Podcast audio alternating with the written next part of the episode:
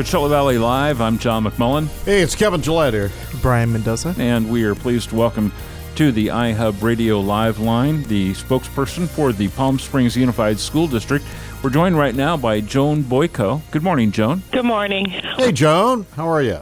Hello. You know, shell shock like the rest of the world. What can I say? Right. Well, schools uh, play a big uh, role, obviously, in our community, and with schools being shut down now at least until the beginning of May, I think there's a lot of people who are very concerned about what's going to happen in terms of our education system over the next couple of months. And the Palm Springs Unified School District, like many other districts, are uh, taking as many steps as possible, it seems, to be able to continue to serve the community. Can you tell us a little bit about what's going on in the district and, and how you're trying to keep things as normal as possible in the most unnormal of circumstances?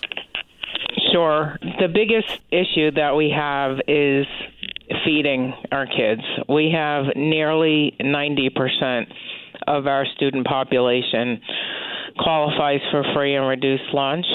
Um, so they're socioeconomically disadvantaged. And we have uh, close to 22,000 students. Do the math. That's a lot of kids who, you know, quite honestly, that's how they eat all week, is because they are provided with free breakfast and lunch. The numbers are so high in our district that we just do free breakfast and lunch for all students now. Wow. Because we have that many and are able to cover the cost because of um, the numbers. So, so when how, you're not able to feed, yeah, so when you're not able to feed those students, there's a big issue. We have taken our bus drivers who are not transporting students right now, and instead they are transporting student meals to all of our bus stops. And that's the first student bus drivers who, as I said, normally transport our kids. So we are bringing breakfast and lunch every weekday to all of the bus stops. And then out of our uh, 28 school sites, half of them are also uh, distributing breakfast and lunch packages through a drive up service for two and a half hours every day. Wow, that's extraordinary. So I, I do have to say it. Uh, everything changes, and our goal is to continue to provide the service. But I'm pretty confident that by next week the schedule will be different. Joan, they just can't keep up this pace. Yeah, I, I, I can only imagine uh, how, what kind of a strain that puts on, on the system, and, and just how how are you communicating? Uh, you know, when at your stop is the time to show up to get that breakfast. So the we've pushed it out every which way. We communicated electronically with all of our parents, and what we did was we provided all of the site locations and times, and also all of the bus stops and the times. You do not have to go to your, uh, you know, assigned bus stop. Any student within the Palm Springs Unified School District, and that, quite frankly, any student period, can get a meal at any bus stop. It doesn't matter. So we've published the stops. They're on our website. We communicated it to all the parents. So you just show up, and it gives you a, a time as well. And you know, within 10 or 15 minutes of that time, the bus will pull up, say how many meals do you need, and they get fed. Right. And I know that your uh, superintendent also communicated with parents and uh, students in a video that was posted to YouTube. Maybe you could kind of paraphrase for us, uh, for those who may not have seen that, what was uh, communicated uh, by the superintendent of schools, uh, Dr. Sandy Lyon. Okay, so well, first of all, the video is posted on the homepage of our website as well as on our Facebook page, all on the social media, so they can see it directly. But to to kind of paraphrase the key points, it's uh, basically to just try to reassure our families that we're here and we're going to do as much as we can do to continue to provide as many services as we can. And of course, that looks a whole lot different than it did before because we can't have people in our buildings, and that that includes our own staff.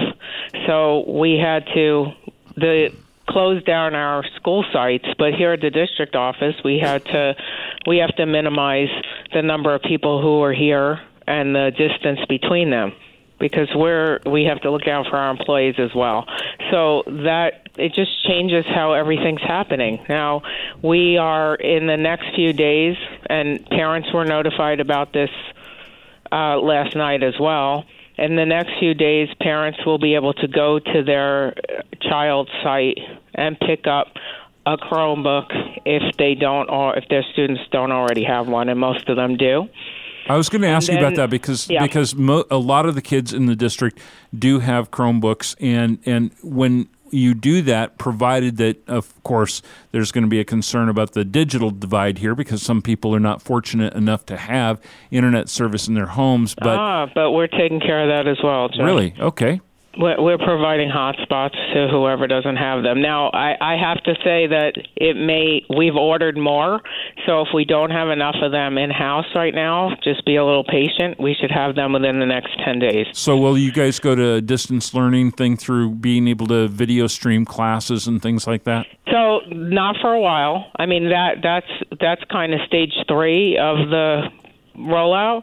Um, the first is just right now we just have resources available um, that we've provided the parents with kind of you know keep keep the minds active keep kids busy doing things more than you know coloring in a book i mean you know Right. just uh, Not kind just of sitting relative. there watching TV And or going out and playing soccer. Right, right, and then and then the phase two will be more content that's relative to their own grade levels and um, our core content.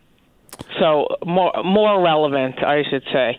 And then as we go along, I mean, depending on how long this goes on, eventually there will be like actual contact with teachers and using. And some teachers are already doing it. You know, they've already posted because they've been doing it. Right. You know, in their classrooms, posting assignments for Google Classroom, and you know, but it changes. You know, the way we're not going to be having kids getting graded on their assignments. That's not going to happen for a while, if at all. Yeah. The, I- school, the rest of the school year, the governor did say the other night that he he thinks people should be prepared for the possibility of school being out until the end of the school year. You know, I have a couple of friends who have seniors this year, um, uh, not Mm-hmm. here in the local district, but but in other places, and you know, and they're of course concerned not only because of making sure that their children have proper education to go on to the next step, but also there's going to be a lot of lost opportunity for young people who are, especially seniors who are graduating. This is a really important year for them, and and uh, that that kind of sucks. It it sucks big time, you know. I mean, it, just our hearts are broken. Yeah. Like, for our seniors, for our kids who work so hard to put on their spring musicals. You know, they were just about Sure. to happen, and all of the academic competitions and you know recognitions for great attendance and great work, and we can't do any of that. Yeah, I, And we don't know exactly what it means as far as graduation requirements, but we do know that there are thousands of kids in the same boat, and that that you know, as long as they're on track to graduate before, they should be able to graduate. Of course. It just won't be it just won't be in the same manner as as usual. Yeah, these are extraordinary circumstances. But, you know, I, I think, let me ask you to look kind of into the crystal ball here.